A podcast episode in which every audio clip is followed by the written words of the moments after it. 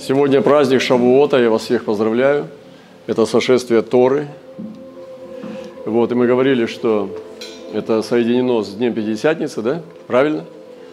И мы говорили о том, что эти праздники должны мы понять их смысл. Соединение Шавуота в Новом Завете. Если мы двигаемся просто как традиция – то тогда нам будет непонятен смысл э, празднования праздника в Новом Завете.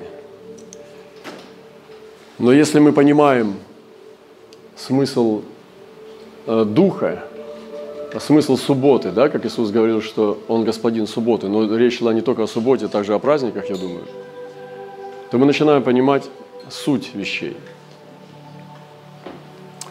И поэтому Шавуот, эти были две каменные скрижали, которые сошли – и Моисей принес их.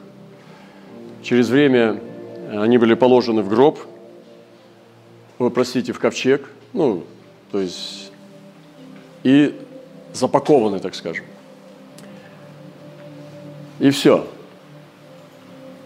И куда-то пропали. Сейчас никто не знает, где эти, эти скрижали. Но в день Пятидесятницы Дух Святой сошел, в этот же день, который был Шавуот. И получается, что в чем смысл? Как можно две каменные скрижали сравнить со святым огнем? А в том, что сегодня Господь заменяет каменные сердца плотяными и дает нам сегодня уже носить в себе заветы и закон Божий в наших сердцах. Поэтому это есть та радость. И он сказал, вы теперь ковчеги – Теперь мы получаем, то есть каменные, как можно камень соединить с огнем?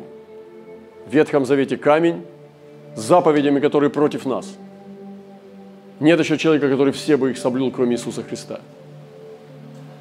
Э, не пожелай того, что у ближнего. Кто из вас может похвалиться, что вы соблюли это?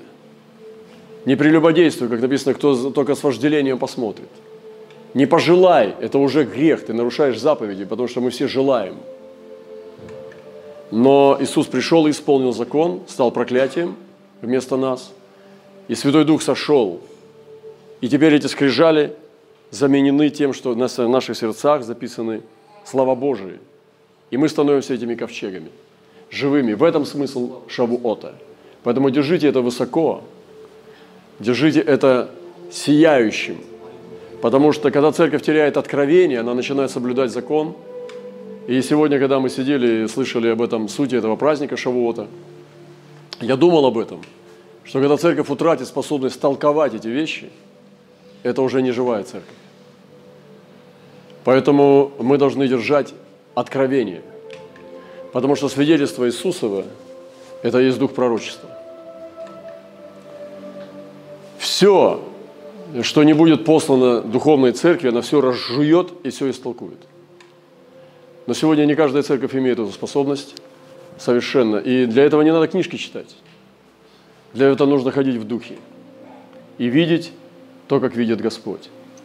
Сегодня вы видите здесь невеста. Вот. А, и а, но на самом деле это непростая тема, потому что мы можем сегодня вещать из восточных ворот и из России, но я думаю, что это касается наших стран. Вот, вы можете рассматривать Э, но с точки зрения, как Израиль был сохранен э, в разных странах мира, и он сохраняет свою культуру, потому что вы все равно русскоговорящие люди, славяноговорящие. Поэтому, ну, допустим, церковь, ну, например, в Испании, да, русскоговорящая, она не может быть тоже полностью тождественной с испанской историей, да. Но Америка представила такой формат как бы культуры, когда люди с разных стран Европы, в том числе большинство с Европы, они приехали через подавление коренных жителей индейцев, а, овладели ресурсами через порох, через политику. Хорошо или плохо, но сегодня американская нация как такой не является. Нету такой нации американец. Это собирательная как бы такая национальность, потому что кто-то с ирландскими корнями, с французскими, с немецкими и так далее. Все это э, как бы с, с, с афроамериканскими. Э, и поэтому полностью оторваться от своих корней, наверное, не удастся. Например, русскоязычная церковь в Испании, русскоязычная церковь в Америке. Э, трудно назвать это американской церковью или испанской церковью, или французской церковью. Потому что если там будут уже полностью европейцы управлять этим всем, допустим, ну, в Марселе марсельцы или там французы, э, или в Евро, с Евросоюза, это понятно. Но это такая непростая э, вообще вопрос, что такое невеста в странах. И мы с вами, может быть, в какой-то степени похожи на, тот, на, на Израиль, как он двигался э, по разным странам мира в гонениях или просто в россиянии, но сохранял еврейскую культуру внутри себя. Они оставались евреями в Германии, они оставались евреями в Испании, евреями в Польше, соблюдая шаббаты, свои все национальные, культурные какие-то определенные особенности, там, блюда, кулинарию, там, культуру, поклонение, непоклонение и так далее. То есть скрывали, не скрывали свои еврейские корней. Вот в, каком-то, в какой-то степени сегодня, если мы говорим о невесте, о национальной церкви, то мы можем ну, проследить такие тождественности – и рассуждая о невесте Христа сегодня, славяноговорящей той невесте, которая сегодня, может быть, кто-то уже считает себя, э, ну, как бы там, уже европейцами полностью, да, там получил гражданство или там азиатами. Вот, но тем не менее, все равно вы понимаете, что эти корни нельзя обрезать. Если ты нарушишь корневую систему, через свои амбиции, да, через какие-то опломб свой. и, но это, знаете, как оскорбить отца и мать по, по причине того, что ты просто глупый. Вот, просто из-за своих собственных, вот есть такие вот, ну, знаете, истории э, и в, сфере искусства, там, писатели, художники, которые отрекались, бунтовали все время. И они плохо заканчивали, потому что на самом деле это, ну, как, как памятник бунтарей, что ли. И это не славно, потому что перед Господом это преступление. Поэтому будьте осторожны с корнями. Не надо резать то, что является жизнеподающими каналами для вас. По этому каналу течет жизнь в вашу жизнь. Если вы резанете, потому что вы просто такой, ну просто глупый гордец, который что-то возомнил о себе, но сам зависит от корней, то это будет просто безумие.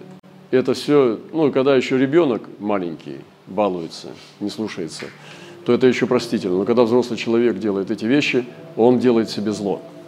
Поэтому будьте осторожнее с корневой системой. это э, не просто как бы ты не знаешь людей, и тебе надо поделиться. Это единственное упование, когда обычно, что я делаю в этих случаях, это пророчествовать. Вот. И сегодня, размышляя, размышляя об этой невесте, я думаю, что и было тоже откровение, что невеста, она как бы была внешней оболочкой, я делился. Я хочу поделиться этим же посланием, которым я сегодня делился на этом зуме э, три часа назад. Приблизительно так. Каждый раз я не повторюсь все равно то, что было высвобождено, это сегодня для другой аудитории, но тем не менее. Я сказал, что Бог в последний сезон нам показывает разные откровения о невесте. И эти откровения Э, все время э, направляет лично меня на то, что Господь хочет невесту, которая удовлетворит именно его ожидания от нее. Потому что представлены, как обычно, много разных девиц. И вы знаете, что есть образ Артаксерса, который выбирал себе невесту из очень многого, множества разных девушек среди разных народов. Это были лучшие представительницы своих народов. Но он избрал Есфирь. И я делился о том, что было, есть ощущение, что Господь хочет, чтобы мы разобрались в этом. Э, разобрались в том, чтобы нам различить настоящую невесту Христа. Вы знаете, есть ну, внешние данные. Я думаю, что у Астинь, возможно, было намного лучше внешние данные. Э, и как бы она была красавица, там, да, в неге. Это круто, когда человек э, может, ну, по сегодняшним меркам, который может себе позволить сказочном богатстве, там, в роскоши жить и быть таким как бы самодостаточным, там, автономным, да, ни в чем не нуждающимся, как была Астинь. И когда она за, за, забыла вообще э, свой статус, и она не захотела прийти к царю, когда он ее позвал, а у нее было тоже политические ответственности. Она должна была предстать перед князьями, и он ее позвал показать князьям. И, конечно же, не ее фигуру, не ее красоту лица. Гораздо с большим комплексом э, всех достоинств она должна была явиться. И по первому зову царя, прежде всего, она должна была отреагировать, чтобы прийти к Артаксерсу, к царю царей. На тот момент, исторически, да, она должна была явиться, принеся комплекс достоинств, а не просто свою фигуру и личико. Но она оказалась глупой. И сегодня есть вот это несоответствие, когда... Ну, нет соответствия, понимаете? Эта невеста не может, она внешними атрибутами, э, ну, пленить царя. Потому что у ортоксеса, поверьте мне, есть выбор. Не может быть красивая и глупая, потому что написано, как кольцо в носу у свиньи. Вот ты можешь свинье поставить золотое кольцо с бриллиантами, но она свинья и свинья. Вот, должно быть внутреннее соответствие. И вот Артаксес ожидал, это было очень серьезно, когда он позвал Астинь явиться перед князьями. Князья символизируют вообще ангельские силы, это небесное царство. И когда церковь должна проявить сегодня э, свое достоинство и э, как бы свою э, ну, царственную суть, являет ли она сегодня это? Вот, и мы говорили о том, что Песне Песней, 6 глава, 4-10 стих, есть такие слова. «Прекрасна ты, возлюбленная моя, как фирца, любезная, как Иерусалим. Кто это блистающая, как заря, прекрасная, как луна, светлая, как солнце?»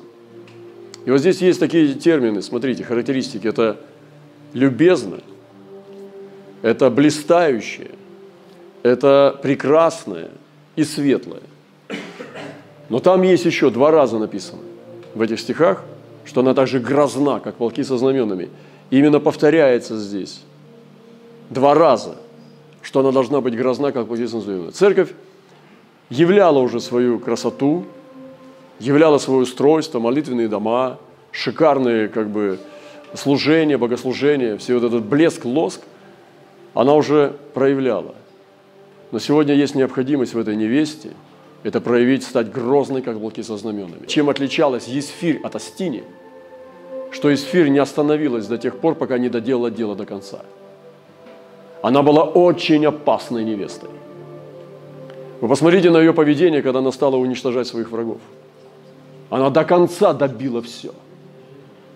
И два, и три раза она просто проходила к сердцу царя, чтобы добить до конца врагов окончательно – я думаю, что тот, кто связался с Исфирью, уже бы прежним не остался. Вы не могли просто познакомиться с этой девушкой и остаться прежним. Вы становились или другом, или врагом. Но там не было нейтралитета. И именно этим качеством обладала Исфирь. Она была опасная. И только в этом помазании мы можем с вами исполнить приказ Господа. Я не говорю, это великое поручение, это великий приказ – Потому что если ты будешь воспринимать Божье Слово как советы, ты знаешь, это, ну, обратись к психологу, может, он тебе что-нибудь посоветует. Но Слово Божие не советует, оно повелевает. И мы говорили о картине народов России. Я, ну, может быть, специально не взял книжку, которая у нас есть по ключам коренных народов, потому что ну, что-то Господь оттачивает, что-то меч, меч видоизменяется. Мне нравится Э, когда были разные такие эпохи, где войны э, совершали, вершили историю. Они меняли оружие в соответствии с тем, что, как вооружался враг. Македонцы зашли очень далеко.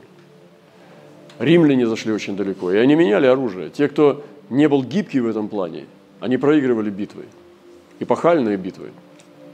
И церковь сегодня должна принять новые вызовы и Э, адаптироваться к ситуации, чтобы менять свое оружие.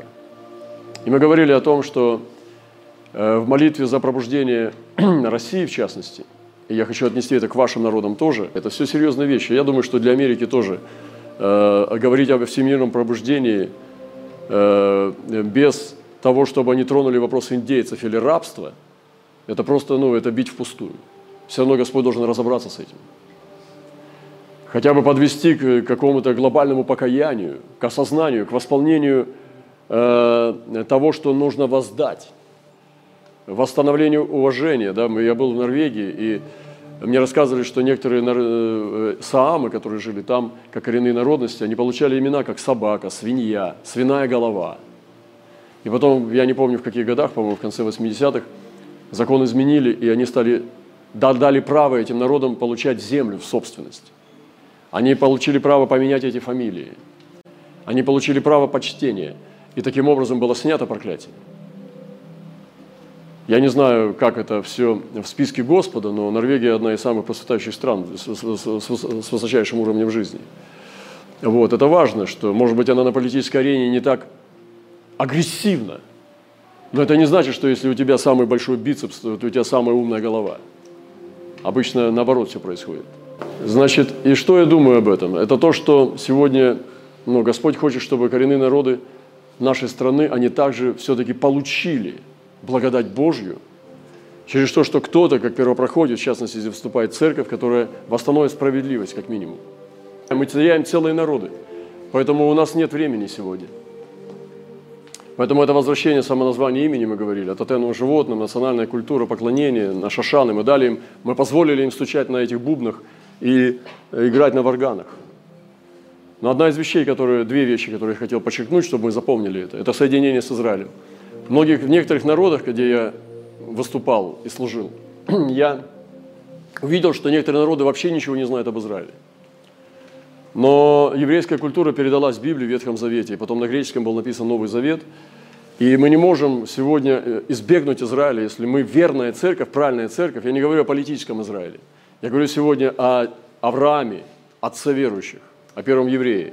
Я говорю сегодня о Моисее, о всех апостолах 12, которые были у Агнца, это были все еврейский народ.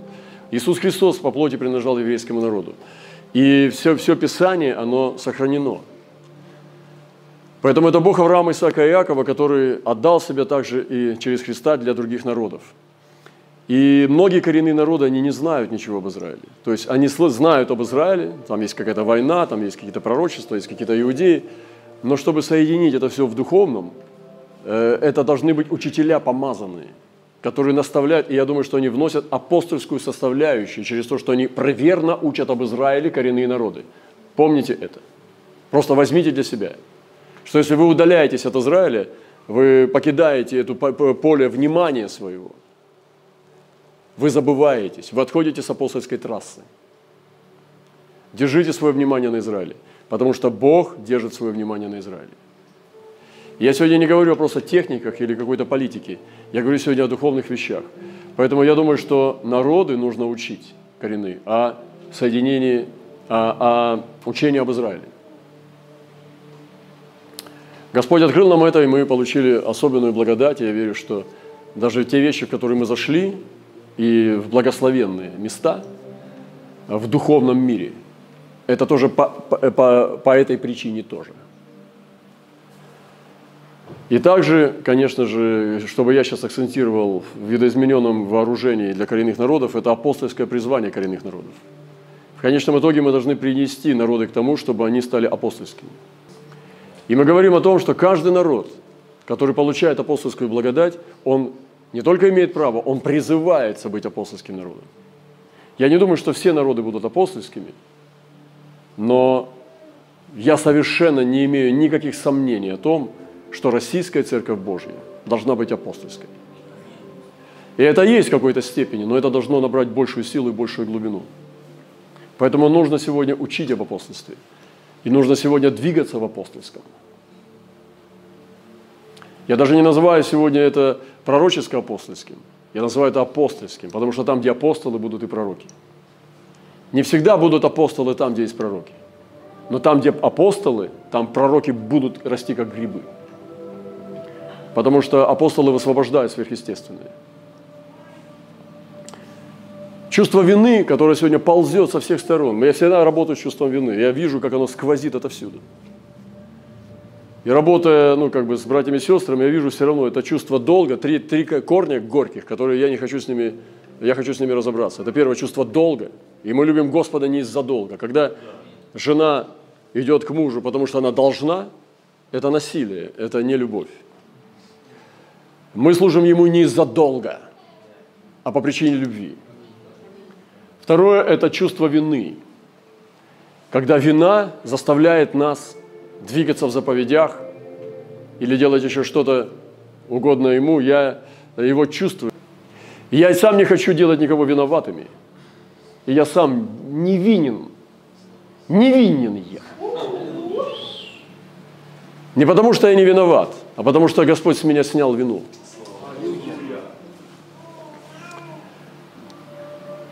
И есть вот эти манипуляции, которые сегодня двигаются в церкви, когда пастыря манипулируют этими вещами. И сами, сам народ и ищет этого. Он ищет этого. Вот. И, конечно же, он оставляет чувство вины, надрезает людей, чтобы тоже другие виноваты. Некоторые люди, они не могут, чтобы других не виноватыми сделать. Потому что они сами не получили освобождение.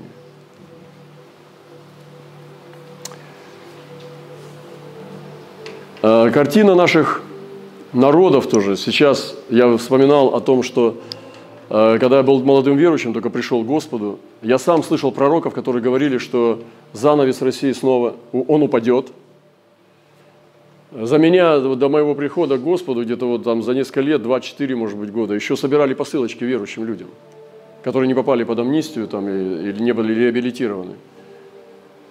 Вот, и когда я пришел, я слышал, как пророки говорили, что занавес России упадет, что вы будете видеть дворцы съездов, э, коммунистические дворцы, которые будут наполнены верующими. И что будут стадионы. Я вот в этом всем был – я был на стадионе э, в Москве, вот, э, на Олимпийском, там, где просто тысячи-тысячи людей. Это было собрание Билли Грэма, когда хор только был несколько тысяч верующих. С Молдавии, с Украины. Несколько тысяч, пару тысяч человек стояло в хоре. Когда по 10 тысяч в день принимали Господа в разном формате. Когда выходили толпы людей, занимали все футбол, это поле внизу с трибун покаян, окаянные, каялись. Это было невероятно. Я сидел на этом стадионе, я бывший просто, ну, ищущий каких-то благ, раз, разбитый, растранжиривший всю свою, как бы, юность. Сидел и думал, что происходит вообще? Как это может быть? Потом пошел на другое собрание, а там тоже тысячи, по-моему, в Лужниках или где это было. Э, где костыли летали, там уже харизмат. Это был э, этот э, духовный сын э, Эй Алана. Как его звали? Шамбак. Шамбак, который подарил часы, от которого наследие досталось нашему брату. Летали костыли, я видел, как люди выбрасывали костыли. И это было все в одно и то же время. То есть Стадионы, которые заполняли раньше ну, мирские люди, а это были Божьи люди. Потом я помню, что в Дворце съезда проводили служение некоторые люди. В наших коммунистических залах мы собирались под гербами. Мы собирались церковью, там, где были 16 гербов, да, Советский Союз и 15 республик. И Ленин, огромная голова Ленина стояла на балконе. Кто мог это подумать, что это произойдет? И это было потрясающее время. Но Дух Святой говорил тогда – что эта свобода дана на малое время. Я помню, как мы думали, как это может быть. Я помню, как э, другие пророки, там, э, особенно западные пророки, говорили, все, Россия теперь все, свободна навсегда, и здесь будет сейчас бомба просто, будет пробуждение, сейчас все пойдет отсюда и все такое. Я, ну, ну, это не складывалось, как вот наши пророки говорили доморощенные, что на малое время свобода, а западные пророки политизировали все это, что теперь все, теперь только лучше будет. Сегодня я понимаю, что это очень серьезные вещи. И мы должны не запутаться вообще в картине пробуждения, не запутаться в видении будущего нашего, как мы представляем картину мира вообще. Если мы неправильно ее представляем, мы ждем не с той стороны, понимаете? И, скорее всего, мы можем пропустить это, когда придет настоящее движение. И сегодня мы видим, как занавес захлопывается. Я не хочу быть негативным. Вы знаете, мне ты скажешь, ну вот ты, брат Роман, как-то вот этот негатив на нас высвобождаешь. Да для меня это не негатив. Вот сейчас у нас солнца здесь нету, но солнце-то есть. То есть я не буду сейчас грузиться от того, что сейчас солнца на улице нет. Я нахожусь вне этих вещей, за пределами этих вещей. У меня нету, что негатив, не негатив. Это если реальность, плач Иеремии. Но уж какой, куда негатив пожестче бывает, как плач Иеремии. А мне кажется, что сегодня бы, если бы Иеремия писал книгу, то, наверное, там бы было так называлось бы. Плач, плач Иеремии. Плач, плача Иеремии. И нет проблем. Одна из любимых моих книг – «Плач Иеремии». Без проблем. Я читаю, черпая оттуда соки славы Божьей. Я не боюсь читать книгу Откровения. Любую самую негативную книгу мне дайте, Сафонию или там, я не знаю, кого-нибудь Наума. Я выживу на ней. Выживу. Потому что это Слово Божие. Поэтому перестаньте искать легкого счастья и мурашковой радости. Ходите с Богом, как Божьи друзья, как Божьи пророки. Просто ходите и двигайтесь с Ним. И вот э, занавес, э, говорили пророки, что он упадет там, и так далее. Я даже сильно этим не гружусь. Упадет он, не упадет, я об этом вообще не буду ходить там почерневшие, там, вот пророчества не сбылись, пророчества сбылись. Наша задача сегодня двигаться со Христом. Понимаете? И поэтому это очень важно. Нам сегодня видеть, как Господь видит. Как вы представляете сегодня картину мира, которая перед вами? Вы вообще видите ее дальше своих городов и дальше своей церкви? Вы представляете, как устроен мир вообще? Как двигаются движения в этом мире? Думаете ли об этом? Разбираетесь в этом или нет? Это очень важно. И пророки, и апостолы разбираются в этом.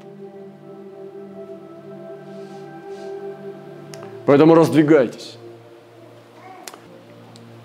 Очень важно сфокусироваться на служении Антиохии. Мы говорили, что Миссия должна выступить на первый план. И самое страшное, трагичное для меня, что миссия утрачивает свою силу. Она-то и так была в проблеме, в России в частности, в славяноговорящем мире. Но миссия на самом деле, которая меняет все, когда люди врастают корнями и начинают менять общество. Если мы оставляем эту, эту площадку, это поле, да, мы рискуем с вами попасть под проклятие. Проклятие не обязательно то, что он убьет тебя по дороге.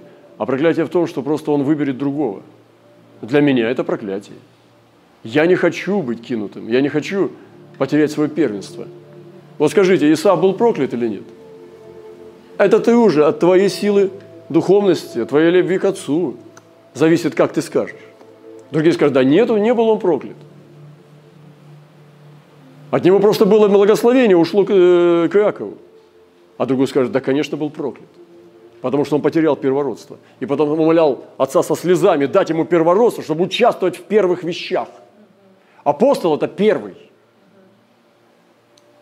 И если Господь покинет нашу церковь, изберет кого-то другим первым, для меня это проклятие. Мне тогда надо на небо идти. Я не хочу быть номинальным христианином здесь. А вы уже сами смотрите, что для вас есть что – я считаю, что Исав был проклят, потому что он покинул благословение. Поэтому сегодня нужно переосмысление природы жизнедеятельности церкви и активную позицию в проповеди Слова, восстановление апостольского служения. Мы нуждаемся в новых стратегиях и решениях во времена новых вызовов. И традиционные модели сегодня церкви, которая была ну, в частности, в славяноговорящем мире это здание, это там какая-то привилегии, какие-то благословения на земле, они не отвечают вызовам современного времени, потому что миссия, для миссии это не имеет никакого отношения. Поэтому сегодня Господь бросает нам новые вызовы. Это поднятие апостольских движений. Нам необходимо новый взгляд на миссию. Многие из нас раньше жили какой-то жизнью такой повышенной опасности – а сегодня живут просто в комфорте, как развалины.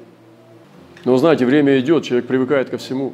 Смотрите, чтобы вам, придя в зрелый возраст, потом подняться с дивана. Я чувствую эту опасность.